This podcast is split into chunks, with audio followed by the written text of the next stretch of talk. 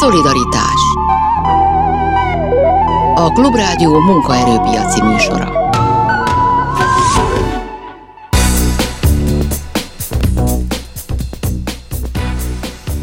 Jó napot kívánok, Sámeszi János vagyok. A mai műsorban beszélünk arról, hogy emelkedhet-e év közben a minimálbér és a garantált bérminimum. A szakszervezetek azt mondják, hogy erre lenne lehetőség és indok is. Beszélünk továbbá arról, hogy szerveződnének a futárok, szakszervezetet alapítanának azután, hogy a kata eltörlése ügyében nem igazán sikerült képviselniük az érdekeiket, hogy ezt hogy tudják megtenni olyanok, akik akár nem alkalmazottként, hanem vállalkozóként dolgoznak, ezt is megbeszéljük majd a mai műsorunkban. Beszélünk egy sztrájkról Székesfehérváron, valamint lesz egy kicsi szó a nyáron aktuálissá váló diákmunka kérdéseiről is. Már is kezdünk. Szolidaritás Méghozzá Zlati Róberter, a Magyar Szakszervezeti Szövetség elnökével. Jó napot kívánok! Jó napot kívánok! Ugye korábban beszéltünk sokat arról, hogy az infláció és a év elejé garantált bérminimum, illetve minimálbér emelés az hát nem biztos, hogy egyenlő egymással az infláció vezet, és már akkor is mondták azt a szakszervezetek, hogy úgy állapodtak meg annak idején a kormány, illetve a munkaadók képviselőivel, hogy meg lehet ezt a egyeztetést újra nyitni év közben, ha szükség lesz rá. Szükség van rá? Tehát itt az ideje, vagy adott esetben már meg is történt az, hogy leülnek újra megbeszélni, hogy lenne tendő minimálbérügyben? A megállapodás arról szól, hogy fél éves adatok ismeretében megvizsgáljuk ennek a lehetőségét vagy a szükségességét. Hát azért itt május 31-én még ez nem történt meg, és nem is feltétlenül aktuális ma még, de már beszélünk erről egyébként. Június 22-én várható talán egy MNB adat, ami, ami igazából megalapozta az év és hát ezt az adatot várjuk. Persze figyelünk más adatokat is, hiszen az előrejelzések azok ugye nem olyan konkrétak, azért ezek szórnak egy kicsit. Mikor kéne ennek eldőlnie? Már csak azért is kérdezem ezt, mert nyilván azok a munkavállalók, akik akár érintettek minimálbéremelésben, akár csak azt gondolják, hogy a minimálbéremelés mértéke az jelentős hatással van az ő ennél valamivel magasabb fizetésükre is, nyilván várnák azt, meg elégedetlenek azzal kapcsolatban, hogy hát az évelei béremelés az nem olyan volt, mint az infláció, és persze lehet azt mondani, hogy hát majd év végére ez le fog menni, és éves alapon lehet, hogy végül nem lesz reálbér csökkenés, de hát most azért rosszul érzik magukat. Igen, bizonyára vannak nagyon sokan az országban, akik most rosszul érzik magukat, hiszen olyan infláció valami már nagyon-nagyon régóta nem volt, és hát az a magas infláció, amivel átfordultunk ebbe az évbe, ez nem látszik egyelőre jelentősen csökkenni. Természetesen mindenki abban bízik, abban reménykedik, hogy az év végére valóban egy számjegyűvé csökken, vagy egy számjegyűre csökken ez az infláció. Ugye a megállapodás ez egy 15-18 százalékos sávról szóló előrejelzésen alapult, és amennyiben itt most a fél év során, fél év környékén ennél magasabb, szintén csak várható értéket fogunk kapni, akkor meggyőződésem, hogy lépni kell. Ez egy újdonság olyan szempontból, hogy én nem emlékszem arra, hogy évközben lett volna már minimálbér, garantált bérminimum emelés, tehát azért lehet, hogy ennek a technikáját is még majd meg kell vitatni, hogy hogyan, miképpen lehet megvalósítani. Még nyitottságot látok egyébként a munkáltató oldalon is arra, arra mindenképpen, hogy beszéljünk róla, és én abban is látok nyitottságot, hogy amennyiben szükséges, akkor a megoldás irányában, magyarul akár az emelés irányába is lépjünk. Mennyire nyitottak a tárgyaló partnerek erre? Egyrészt a döntés az a kormánynál van nyilván, másrészt viszont ott vannak a munkaadók, akiknek meg ki kell fizetniük, ha lesz évközbeni béremelés. Ezzel kapcsolatban mi az információja, hogy ők mennyire nyitottak erre? Ahogy az előbb említettem, nyitottak arra, hogy erről beszéljünk, ahogy, hogy erről tárgyaljunk. Mértékekről természetesen nem tudunk még igazából beszélni, vagy konkrét mértékekről nem tudunk beszélni, és meggyőződésem, hogy a munkáltató oldalt is befolyásolja majd az, amelyről már vagy van tapasztalatuk, vagy még mindig szereznek tapasztalatokat, hogy őket is hogy érintette ez a bérfejlesztés, a minimálbéremelés, hogy ezzel meg tudták-e úgy tartani a, a munkavállalókat, a dolgozókat, hogy ezek a cégek továbbra is jól tudjanak működni, és el tudják látni azt a feladatot, amelyek a, amelyeket a tulajdonosok tulajdonképpen elvárnak.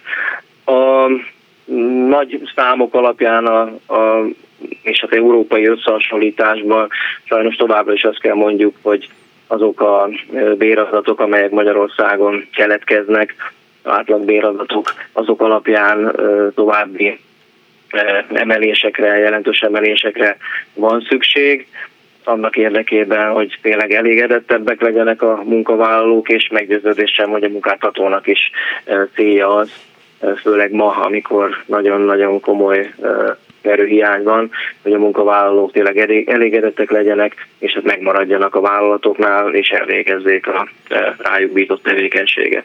Ha már ezt említi, akkor még egy kérdés arról, hogy mennyire számíthatnak most a munkavállalók arra, hogy évközben akár ilyen típusú, tehát ha valakit érint a bérminimum mondjuk, akkor azt megemelik, és akkor ez nyilván hat rájuk, de hogy általában valami fajta plusz bérfejlesztésre, tavaly azért nem volt ritka az, hogy vagy valami bónuszt plusz kafetériát kitaláltak az infláció mérséklésére a munkaadók, vagy tényleg plusz béremelés volt az évelei mellett.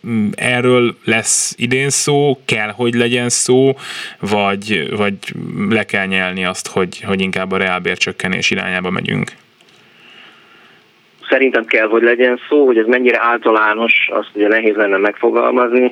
Azért kell, hogy legyen erről szó, mert szerintem nagyon sok bérfejlesztési megállapodás során azért az tisztázódott, tehát érdekes, amit most mondani fogok, hogy ez tisztázódott, hogy eléggé bizonytalan volt a jövő, és sok megállapodásban benne is van az évközi rendezés lehetősége, és éppen ezért ezek a témák szerintem mostanában fognak előjönni. A vállalatok is meg fogják nézni, hogy hogyan állnak az év közepén, és ennek megfelelően a védeképviseletekkel együtt fognak tárgyalóasztalhoz ülni. Tehát nem csak a minimálbér, garantált bérminimumon keresők számíthatnak erre, hanem hát nem is tudom, hogy mit mondjak, hogy sajnos, vagy szerencsére sok vállalat esetében is erre lesz lehetőség, hiszen a szerencsére az azért van, mert vagy azért mondhatom, mert adott esetben a cégek erre képesek lesznek, és ez sajnos amiatt, mert ennek az első számú indoka valószínűleg az az előbb, előbb általam említett bizonytalanság, amelyben még nem láthatták azt a, a cégek, hogy milyen lesz a pontos infláció, vagy milyen lesz a várható infláció az év során.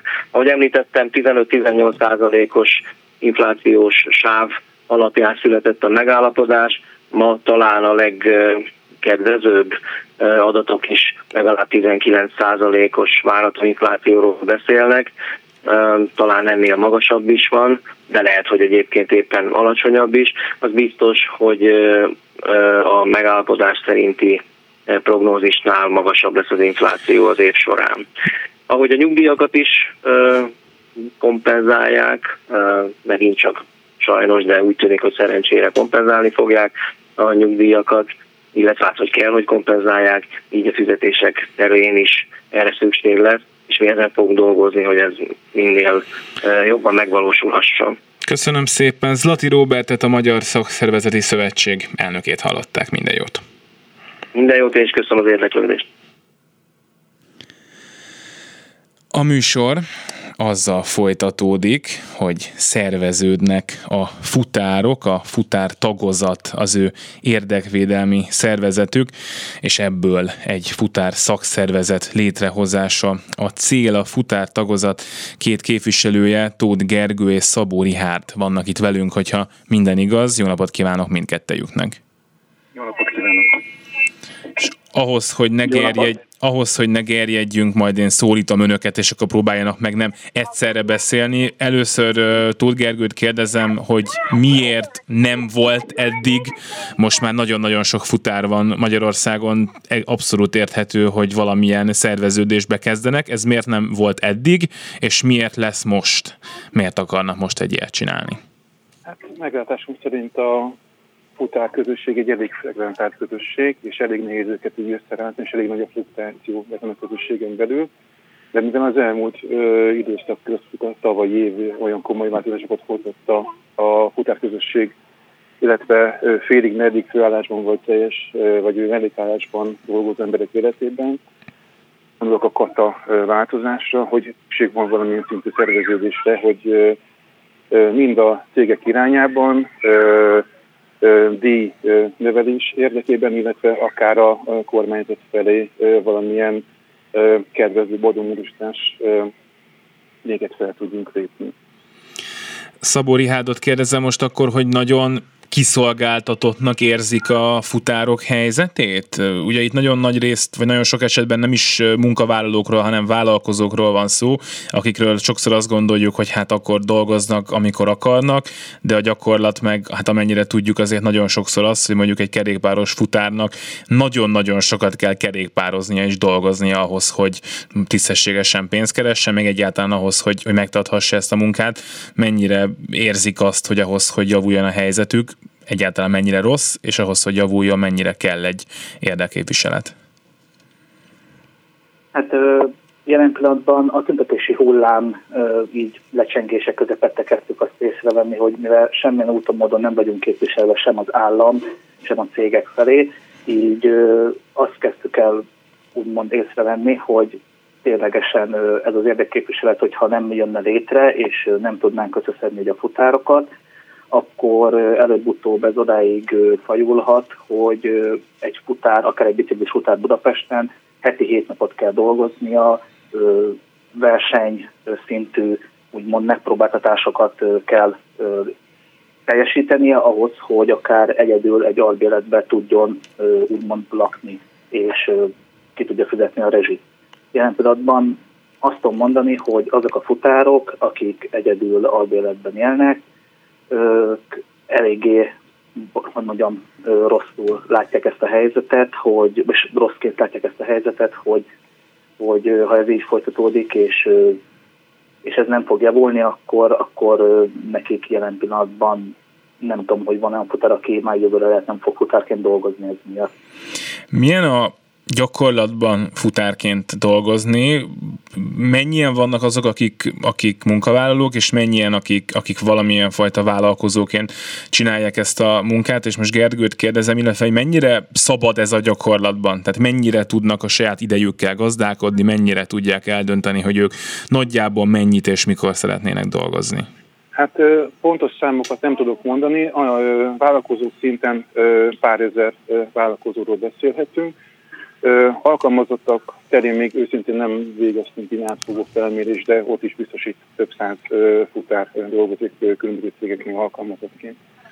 Az, hogy mennyire nehéz, például mi esetünkben, mint úgymond szabadúszó, szabad vállalkozók, hát eleve ez, a, ez egy fogalom, ez a var per pillanat, mert úgy érezzük jelen helyzetben, most sokkal kiszolgáltatottnak vagyunk, mint egy alkalmazott a mai világban.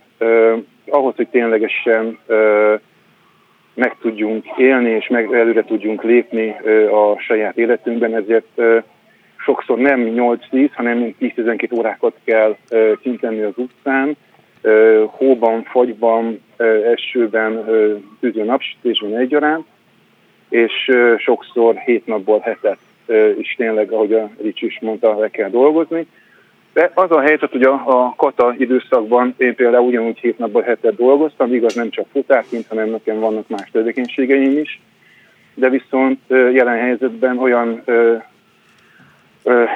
olyan helyzet alakult ki, hogy igazából 9-ből 9-et kéne dolgozni egy héten, tehát ez egy jeles nap a mai, hogy esetleg egy ilyen javaslattal éljünk, hogy változtassák meg a, a hetet 9 napura, hogy innentől kezdve több lehetőség legyen dolgozni. És ez azért Mert... van csak, hogy értsük, és akkor most nyugodtan Rihád válaszoljon, hogy itt Igen. azért kell ennyit dolgozni, hogy meg tudjanak élni, vagy hogy annyit tudjanak keresni, amennyit szeretnének, mert nyilván ebben az is benne van, hogy ha egyedül akar valaki egy albérletet kivenni, akkor azt elhiszem, hogy azért, azért magas fizetés kell, vagy bevétel, vagy azért is van ez, mert hogy azok a futárok, akik egyszer nem dolgoznak nagyon sokat, ők idővel kikerül kikerülnek ebből a rendszerből, nem is akarják őket alkalmazni, többi. Tehát, hogy van egy ilyen része is ennek?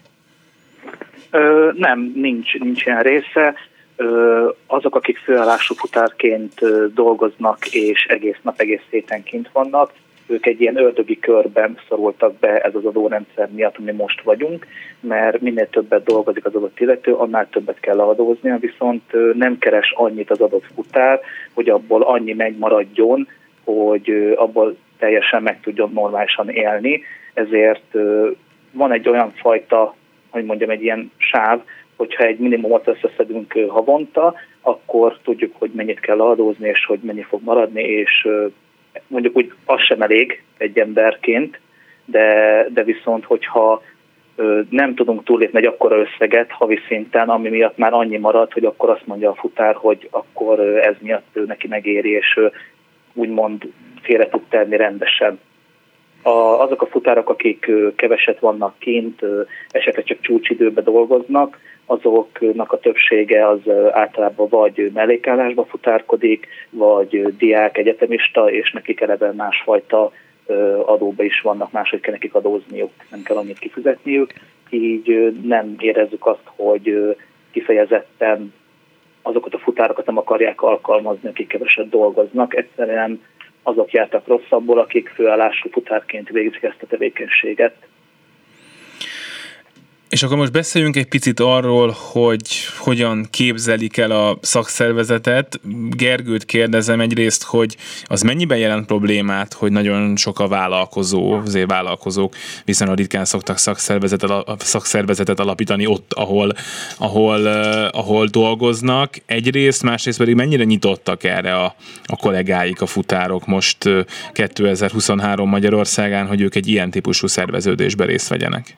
Hát ö, folyamatosan ö, próbálunk úgymond régi szóval élve agitálni, és, ö, és úgy, néz, úgy tűnik, hogy egyenlőre ö, nyitottak a, az emberek egy ilyenfajta szerveződésre, mert ö, értik azt, hogy sok esetben magukra vannak hagyva, mind az államban, mind a, cég, a ö, őket foglalkoztató céggel szemben, és, ö, és tényleg csak úgy tudunk, fogunk tudni valamit elérni ebben a kettő szorítóba szorulva, vagy mármint, hogy úgy tudunk majd kitörni, hogyha tényleg tudunk szerveződni.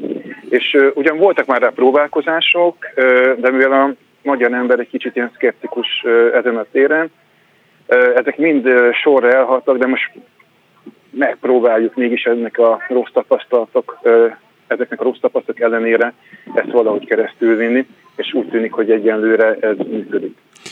Mennyien vannak most, és most akkor Rihádot kérdezem, mit mondanak azok, akik, akik nem akarnak jönni? Azért is gondolom, hogy nagyon szkeptikusak lehetnek, azért a futárok nem mindenki nyilván, de azért inkább a fiatalabbak közül szoktak kikerülni. Na most egy 20-as, 30-as éveiben járó dolgozó jellemzően nem nagyon volt még szakszervezet tagja, adott esetben azt gondolja, hogy ez valami régi, elavult, ódivatú dolog, aminek semmi értelme nincsen, tehát azt gyanítanám, hogy őket még nehezebb meggyőzni arról, hogy ezt érdemes csinálni?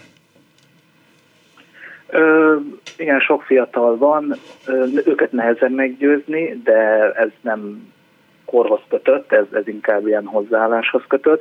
Sajnos nem vagyunk még elegen, mivel azt tapasztaltuk, hogy a futárokat nehéz személyesen elérni, mivel folyamatosan mozgásban vannak, és nehéz egész országos szinten lefedni az egész területet, ezért pont most van születőben egy online jelentkezési lehetőség is, amit hogyha létrehozunk, akkor sokkal könnyebben fognak tudni a futárok bármelyik megyében, bármelyik városba becsatlakozni. Hogyha ez a dolog sikerül, és össze tudnak szedni akár ezres nagyságrendben is tagokat, de mondjuk 500-asban, nem tudom, hogy mi az, ami, ami realitás, akkor utána mi következik, és mennyire számítanak arra, hogy hát mondjuk a cégek, ahol dolgoznak, most ugye itt nyilván két nagy uh, étel szállító céget szoktak emlegetni, akiketnek most nem fogjuk kimondani a nevét, de hogy ők mondjuk, én azt feltételezném, hogy annyira nem lesznek nyitottak arra, hogy jaj, de jó, szervezkednek a futárjaink, és közös igényeik vannak. Mit gondolnak erről, Gergő? Hát ö, egyenlőre az egyik cég részéről van valamilyen szintű ö, érdeklődés ezután, mert ö, ezzel mi elvégzünk egy olyan munkát, amit ők sokszor nem tudnak, vagy nem akarnak, mert más szemszögből ö, gyűjtünk össze véleményeket, és ö, hogyha ezt tényleg meghallgatják, akár a mi tolmácsolásunkban, akkor talán tényleg érdemel előre lehet lépni a együttműködésben. Ö, a másik cég felől még nem tapasztaltunk ö, komolyabb nyitást ezen az éven, de szeretnénk, ö, hogyha tényleg elérjük ezt a ö, kritikus tömeget, vagy akár a több száz, illetve ezres nagyságrendet is, akkor már viszont azzal tudunk megfelelő pontokon, megfelelő időben kikészíteni akár legalább tárgyalást, vagy figyelemfelkeltő akciókat tudunk akkor végrehajtani, hogy valamit tudjunk előrelépni a közeljövőben a kormányzat, ugye amikor volt a katamódosítás, akkor Igen. nem volt különösebben nyitott azoknak az igényeire, akik katásvállalkozóként dolgoztak. Mennyire gondolják azt, hogy ott lehet keresni valójuk a futároknak, és ott el lehet érni valamit? Azért, hát hogy is mondjam, nagyon sok munkavállalóról, meg a nemzetgazdaság szempontjából is egy, egy fontos dologról van szó, hiszen nagyon sokan rendelnek ennivalót és egyéb mást haza, tehát tehát ez adott esetben a döntéshozóknak is fontos lehet. Rihárd.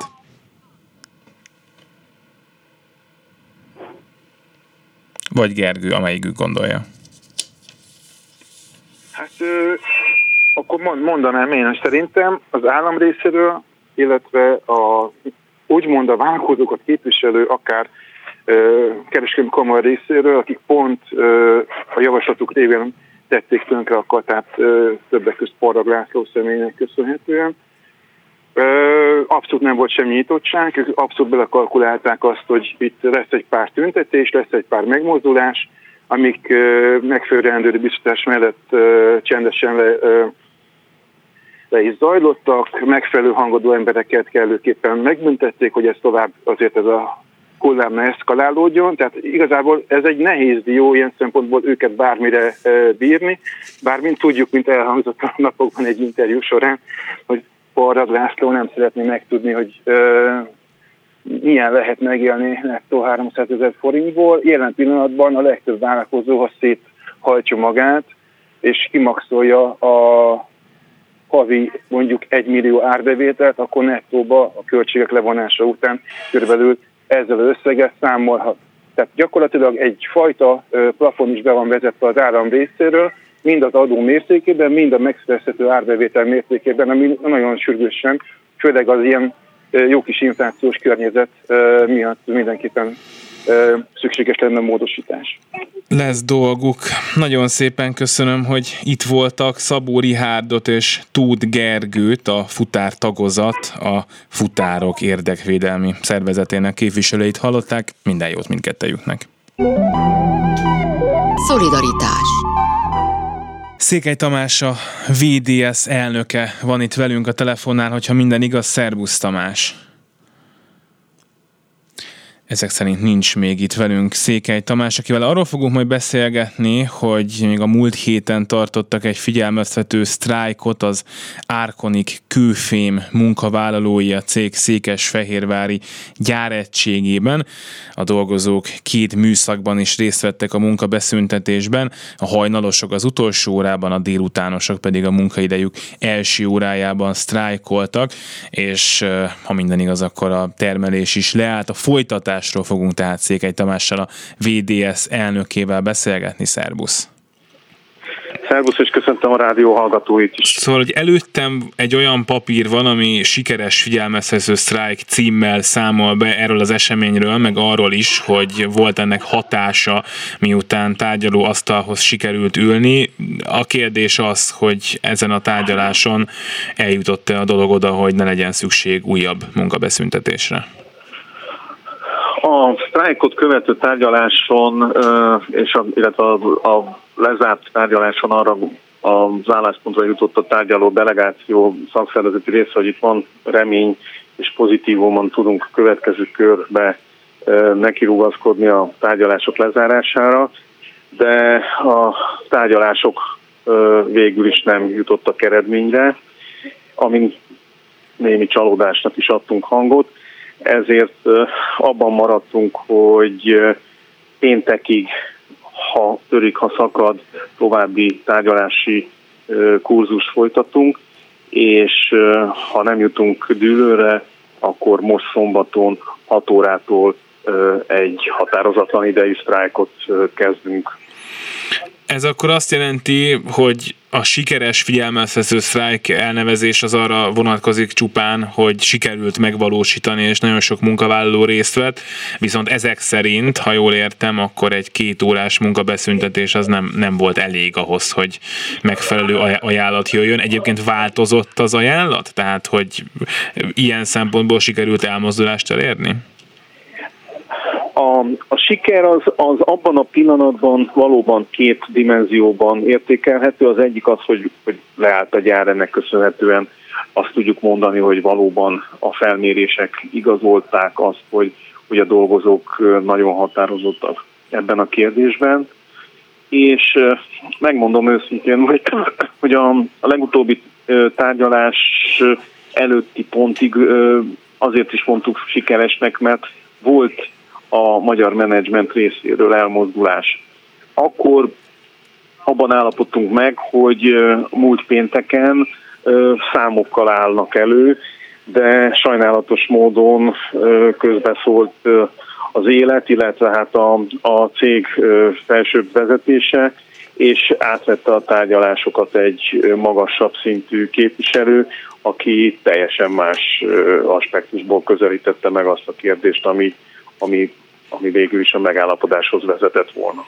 Ez egy nagyon érdekes dolog, amit mondasz, mert eh, hát így arra világít rá, hogy egy olyan cégnél, ami nem magyar, hanem van valahol egy anyavállalat, és ott eh, magasabb szintű döntéshozók, ott akkor előfordulhat egy olyan helyzet, hogy van, és akkor ezek szerint talán ez itt is ilyen, hogy van helyben egy jó viszony, adott esetben a itteni vezetők, akik ugyanúgy a magyar boltokban vásárolnak, és a magyar inflációval megemelkedett kenyeret meg tejet veszik, azok pontosan értik, hogy a munkavállalók miért szeretnének annyit, és, és miért akarják ennyire, hogy még sztrájkolnak is, és akkor utána megjön valaki egy messzebbi országban, aki meg ezt vagy nem érti, vagy, vagy nem akarja annyira érteni, vagy adott esetben közvetlenül nem az ő arcába kiabálnak bele, hogy, hogy most már tényleg nem tudom ezt így tovább csinálni, adjatok béremelést. Szóval, hogy ez a helyzet itt is?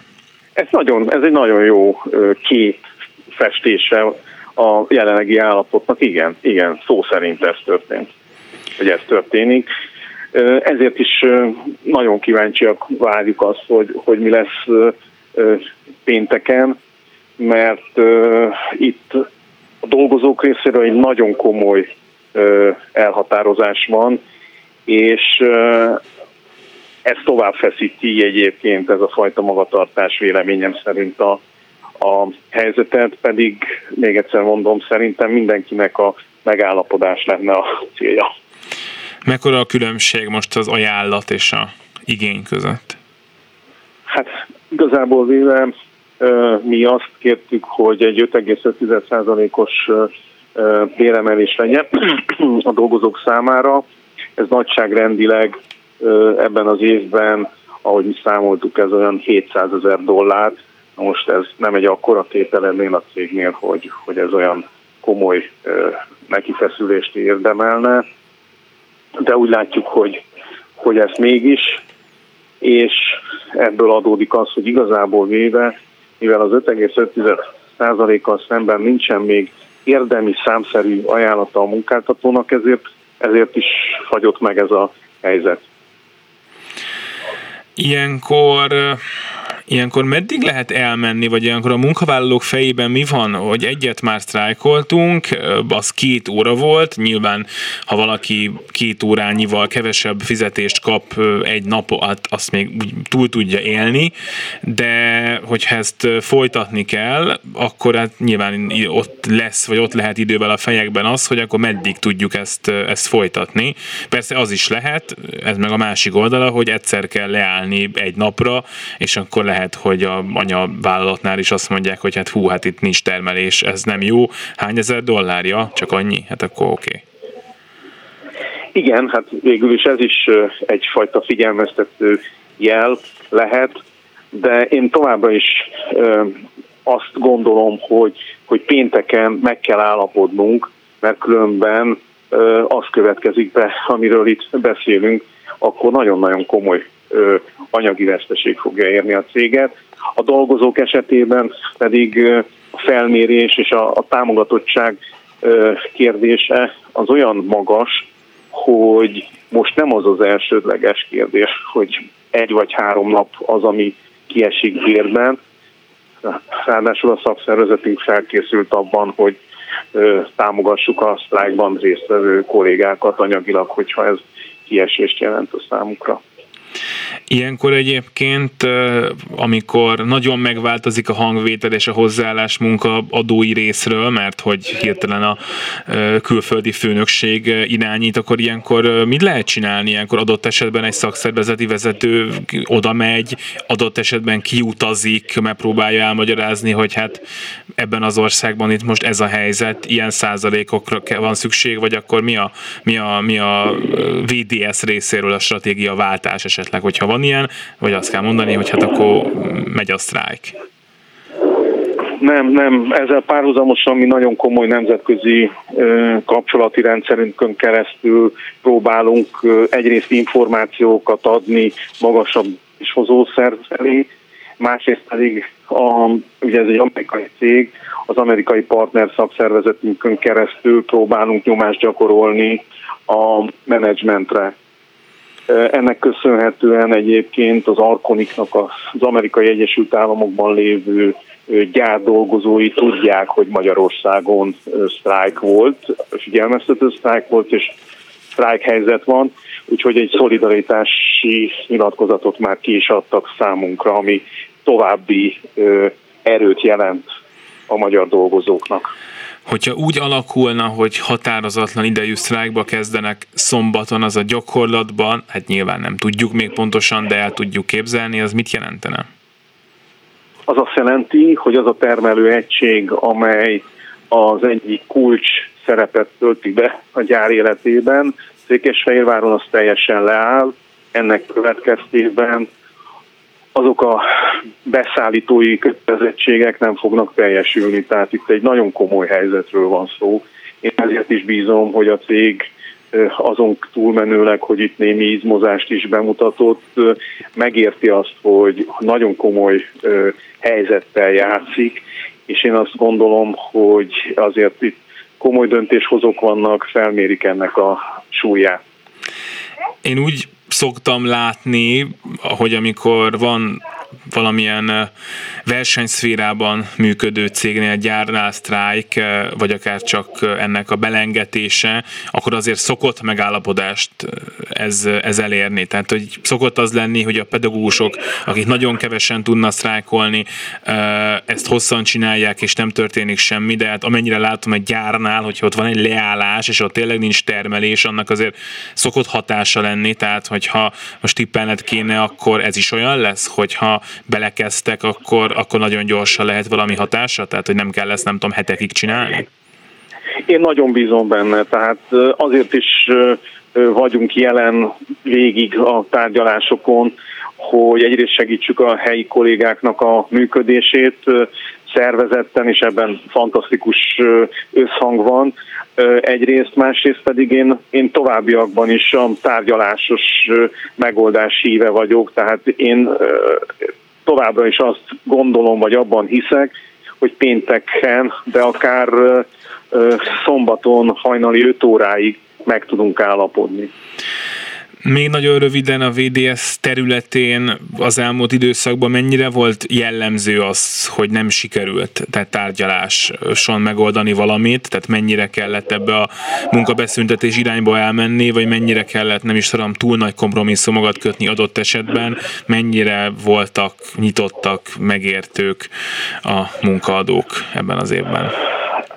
Hát ebben az évben változó, még szintén Székesfehérváron van egy folyamatos tárgyalásban lévő cég, ahol továbbra sincsen megállapodásunk erre az évre vonatkozóan, és azt látom, hogy azoknál a cégeknél, ahol még nem tudtunk megállapodni ilyen-olyan formában, ez további problémát fog okozni, mert ott, ahol megállapodtunk, ott, ott viszonylag jó megállapodásokat kötöttünk a helyzeteknek megfelelően. Nagyon szépen köszönöm, hogy itt voltál. Székely Tamást, a VDS elnökét hallották. Köszönöm a lehetőséget. Szolidaritás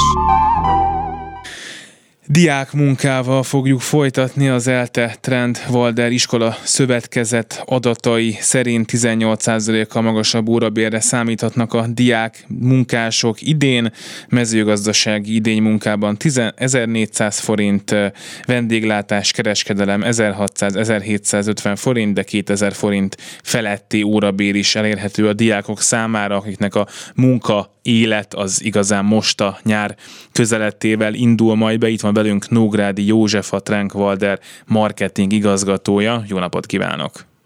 Jó napot kívánok, üdvözlöm a hallgatókat! Szóval igen, talán az alapkérdés az az, hogy a diákmunka területét, ez a, hát nem tudom, hogy fogalmazzak, válságszerűség, ami van Magyarországon, és ami azért a munkaerőpiacot is valamennyire, még hogyha talán a vártnál kisebb mértékben, de érinti azért, ez mennyiben lehet hatással a, a diákmunka világára, az, ami tavaly volt, és ami idén volt a között, lesz-e jelentős, vagy bármilyen különbség egyáltalán, most nyilván azon túl, hogy idén magas a fizetés kell adni, mint tavaly, ez értelemszerű. Igen, ezzel kapcsolatban én is érdeklődve figyelem a híreket, illetőleg nézzük az adatokat, hogy mégis azok mit mutatnak. És hát eléggé változatos válaszokat kapunk. Egyrészt azt hallom sok esetben a sajtóból, hogy a, a diákok nem annyira aktívak. Ezt meg kell, hogy cáfoljam, a diákok nagyon is aktívak, pont azért, mert egy ilyen recessziós piacon vagyunk, és sok esetben nem kapnak elég családi támogatást, ugyanakkor szeretnének ők is a, a nyáron kikapcsolódni, a céljaikat elérni, e, megvalósítani, és ehhez bérre van szükségük, valami fajta bevételre, és e, igenis keresik az iskolaszövetkezetünknél a lehetőségeket.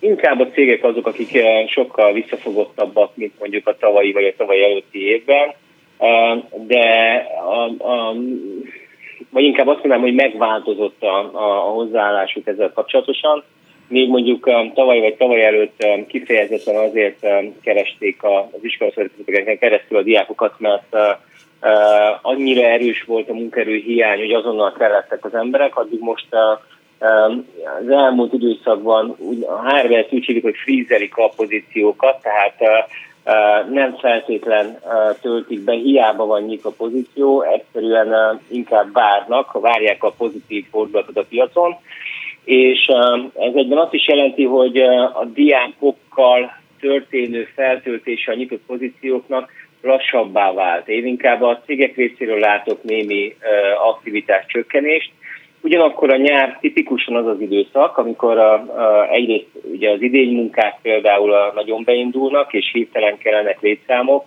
A agráriumban speciálisan a, a, ugye megvan az az időablak, amíg végre kell hajtani a feladatokat, még mondjuk a, a gyártásban, az irodákban pedig ez a szabadságolások ideje, és ilyenkor meg pótolni kell a kieső munkaerőt, és hát akkor, amikor eleve munkaerőhiányos állapotban vagyunk, akkor, akkor szoktak a diákokhoz jönni, és kérni azt, hogy oké, okay, akkor a diákokkal próbáljuk meg feltölteni a hiányzó létszámokat. Itt Gyorsan megjegyeznék annyit, hogy viszont van egy nagyon komoly félreértés ezzel kapcsolatosan. Ugye egy diák, akinek sok esetben életében először van munkatapasztalata, nyilván nem feltétlenül alkalmas arra, hogy százszázalékosan kiváltsa mondjuk akár egy betenyított munkást. hiszen nincsenek meg azok a munkaintegrációs folyamatok nála, amelyekre tudna támaszkodni. Ezért jóban nagyobb türelem kell, hosszabb a betanítási idő, cserébe viszont egy csomó plusz költségtől mentesül a cég, aránylag rugalmas, tehát azt jelenti, hogy sok esetben 24 órán belül be tudunk tölteni pozíciókat. Aki arra számít, hogy ő diákmunkásként munkát fog kapni és pénzt fog tudni keresni nyáron, az biztosan fog tudni? Tehát ugye, amit ön mondott, hogy azért a cégek óvatosabbak, mint szoktak lenni, mennyire lehet arra számítani, hogy lesznek diákok, akik nem fognak tudni állást találni, vagy ez inkább mondjuk terület specifikus, vagy akár szakma specifikus lehet, hogy hol igen, hol nem, hogy az ország melyik térségében igen, igen hol nem? Igen, ez sajnos nagyon változó. Fontos megjegyezni azt is, hogy vannak olyan diákok, akiknek még nincsen képesítése, tehát még a középiskolában vannak, még nincsenek leérettségizve, de már alkalmasak arra, hogy szövetkezeten keresztül munkát vállaljanak. Nyilván nekik az alacsonyabb pozíciók, vagy azon alacsonyabb bérezésű kategóriai pozíciók azok, amik elérhetőek, és ezekből nem feltétlenül biztos, hogy van elegendő az adott térségben, ahol ő él. Még mondjuk, akinek van már nyelvvizsgája, érettségizett, valamifajta szaktudása van, kifejezetten olyan szakmában szeretne elhelyezkedni, amiben eleve tanul, ott pedig, hát igen, a kérdés az az, hogy van-e nyitva a pozíció, mi most azt látjuk, hogy egyébként a, a például a nyelvtudással bíró diákok aránylag könnyen elhelyezhetők a, a piacon, a mérnök hallgatók szintén, az áltisítással bírók szintén, de e, mondjuk a vendéglátóipar is egy hatalmas a, a felszívó erő, e, tehát az, aki a, a hotel és vendéglátás szektorban szeretne dolgozni, vagy a turisztikában, e, hostessként, a különböző rendezvényeken, fesztiválokon, oda, oda óriási a kereslet, tehát ilyen szempontból uh, így aránylag könnyű bejutni.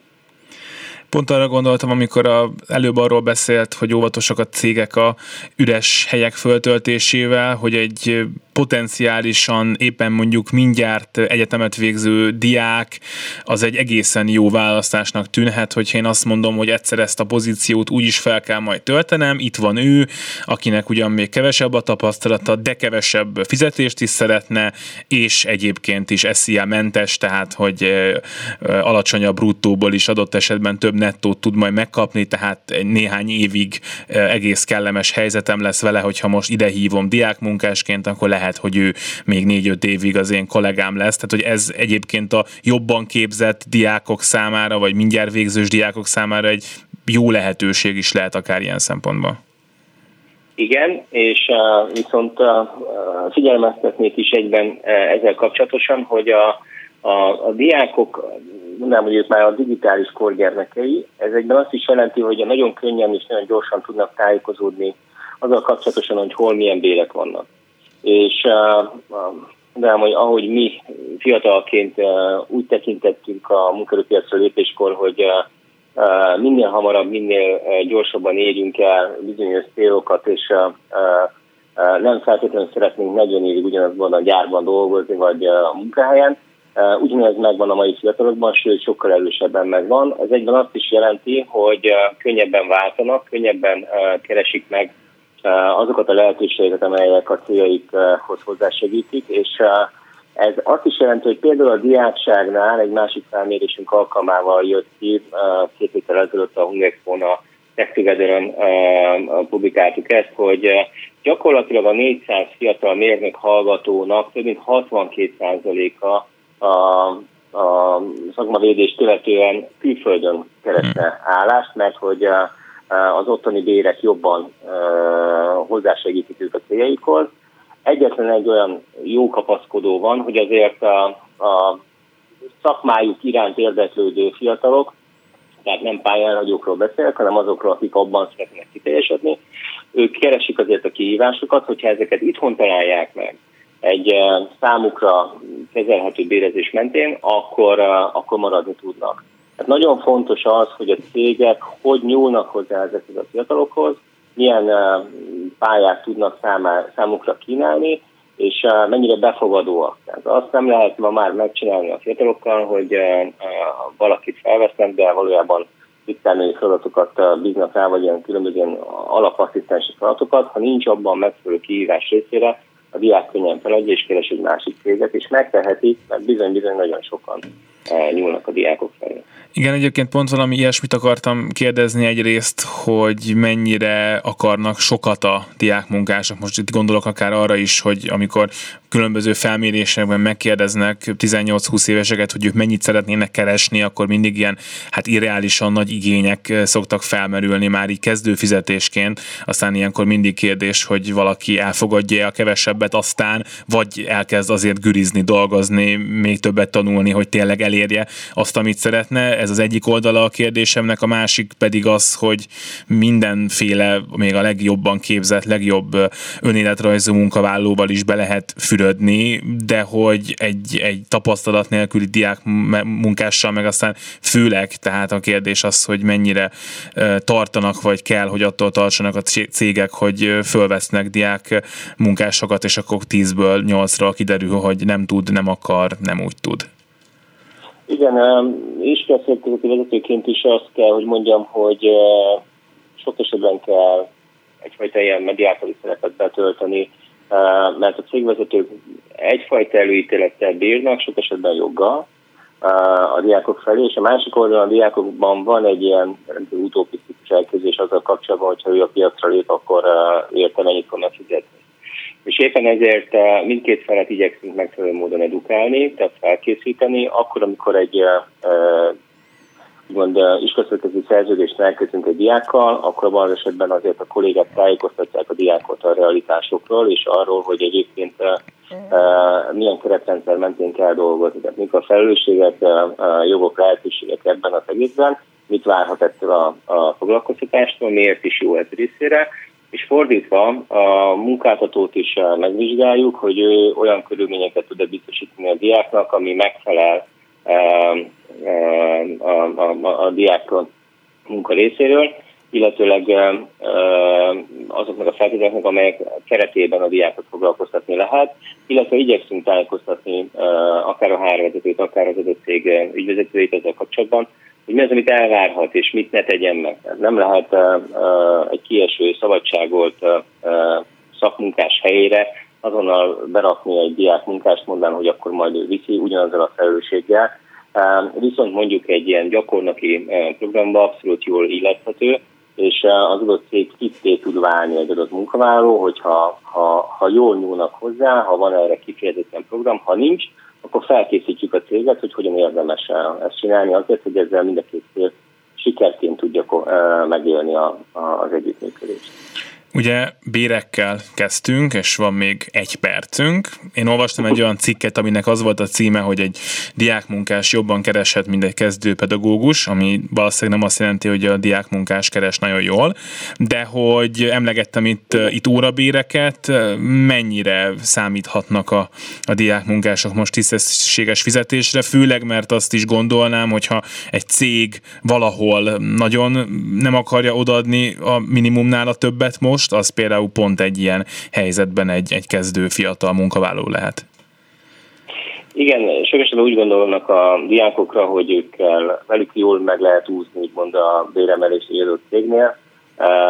Sajnos van egy rossz hírem, hogy az előbb utaltam rá, a, a diákok is tájékozódnak a piacról, és akkor, amikor a, a kásár szerint ugye közel 85 ezer betöltetlen pozíció, a saját beszélésünk szerint ez inkább 150-180 ezer betöltetlen pozíció van, az egyben azt is jelenti, hogy a, a, a diákság úgymond a évről évre csökkenő élet számára nézve egy óriási potenciál, hogy ők a jobban fizető cégek felé áramoljanak. Minimálbérrel sem lehet már megfogni a diákokat, tehát ettől több bért kell fizetni, és ahogy itt a felkonfban mondta, valójában a, a szektoronként eltérő bérezéssel futnak a, a, a, a diákok attól függően, hogy milyen hozzáadott értéket tudnak nyújtani. Átlagosan azt lehet mondani, hogy 1700 forintos órabér. Ez, ha, és ugye a diákoknál nagyon rugalmas a foglalkozási forma, tehát nem feltétlenül 8 órás munkakörben kell őket elképzelni, hanem uh, lehet, hogy jön két napot, és utána három nap pihi, vagy pedig csak x óra számban kell beugrani, vagy csak hétvégén kell beugrani, szóval, hogy eléggé eltérő és eléggé rugalmas foglalkozási formáról beszélünk, de ha mindenáról szeretnénk összehasonlítani egy klasszikus felnőtt munkavállalóval, akkor igen, azt lehet mondani, hogy nettó durran olyan 280 ezer forintos jövedelmet el tud érni, gyakorlatilag egy, egy, egy heti ötnapos foglalkoztatásban, 8 órás keretben. Köszönöm szépen Nógrádi Józsefnek adtánk Valder marketing igazgatójának, hogy az elmúlt percekben itt volt velünk. Minden jót! Minden jót kívánok! És a műsor ezzel véget ért. Gerendai Bals Ágnes volt a szerkesztő, Simon Erika kezelte a telefonokat, Horváth Ádám pedig a technikát, maradjanak a Klubrádióval. Most hírek jönnek, aztán a szokásos műsorok. Minden jót kívánok! Szolidaritás A Klubrádió munkaerőpiaci műsorát hallotta.